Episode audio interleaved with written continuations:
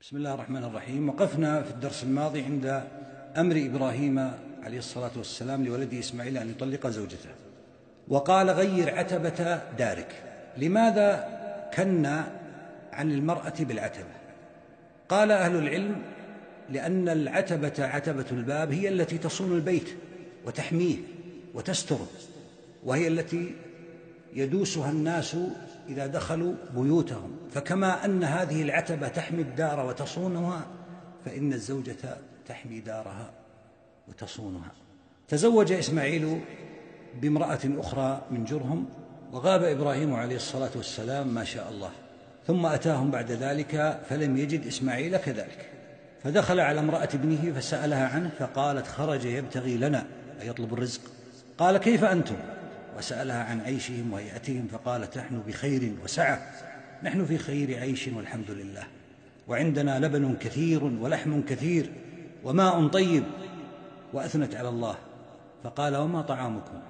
قالت اللحم. قال وما شرابكم؟ قالت الماء. قال اللهم بارك لهم في اللحم والماء. ثم قال لها فإذا جاء زوجك فأقرئي عليه السلام ومريه أن يثبت عتبة بابه. فلما جاء إسماعيل قال هل أتاكم من أحد؟ قالت نعم أتانا شيخ حسن الهيئة. انظر يا أخي انظر يا أخي المسلم إلى الفرق بين المرأة الصالحة وغير الصالحة بين الشاكرة وغير الشاكرة بين المؤمنة وغير المؤمنة. هذه قالت أتانا شيخ حسن الهيئة. قالت فسألني عنك فأخبرته فسألني كيف عيشنا؟ فأخبرته أنا بخير. قال فأوصاك بشيء. قالت نعم هو يقرئك السلام ويأمرك أن تثبت عتبة بابك. وهي لا تدري ما هي. انظر وانظري يا أختي المسلمة إلى أن الألفاظ أحيانا ينطقها المرء وهو لا يدري أن فيها حتفه وأن فيها نهايته. فهي تؤدي الرسالة كالأولى لكن رسالة الأولى طلاقها ورسالة الثانية بقاؤها. قال ذاك أبي. قالت يأمرك أن تثبت عتبة بابك. قال ذاك أبي. وأنت العتبة أمرني أن أمسكك.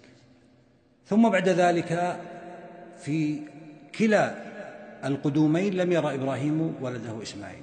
ثم لبث عنهم ما شاء الله. ثم جاء بعد ذلك وإسماعيل يبري نبلا أي يقلمها لأنه كان يكسب رزقه من الصيد. تحت دوحة قريبة أي شجرة قريبة من زمزم.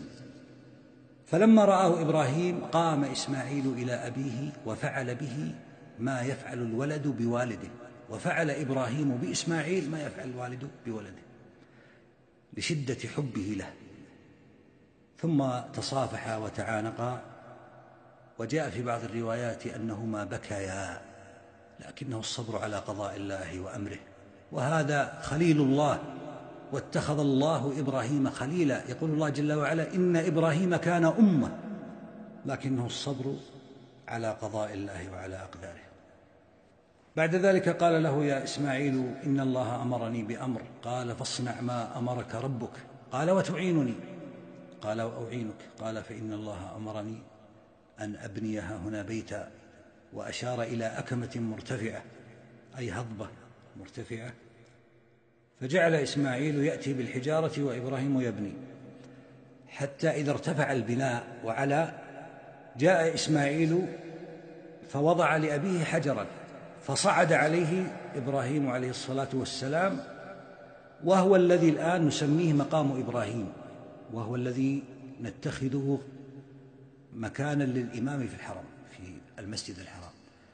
وعليه أثر قدم إبراهيم. هذا الحجر كان يأتي أتى به إسماعيل فصعد عليه إبراهيم حتى يصل إلى البناء لما ارتفع.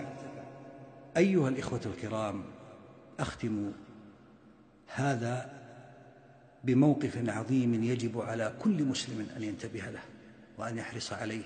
يا أيها الإخوة إبراهيم خليل الله. إن إبراهيم كان أمة وفي الدرس القادم سنذكر البلاءات التي جاءت. وإسماعيل جد محمد بن عبد الله صلى الله عليه وسلم ويبنيان بيت الله الحرام بأمر من الله ويرفعانه. ومع ذلك يقولان ربنا تقبل منا إنك أنت السميع العليم. يدعوان الله جل وعلا أن يتقبل منهم. فماذا يجب على كل مسلم ومسلمة؟ حينما يعمل عملا صالحا إن الواجب عليه أن يخشى كما قال النبي صلى الله عليه وسلم لا يا ابنة الصديق أولئك الذين يتصدقون ويصلون ويصومون ثم يخشون ألا يتقبل الله منهم. أسأل الله أن يتقبل مني ومنكم صالح الأعمال وأن يثبتنا على الحق. وصلى الله وسلم على محمد.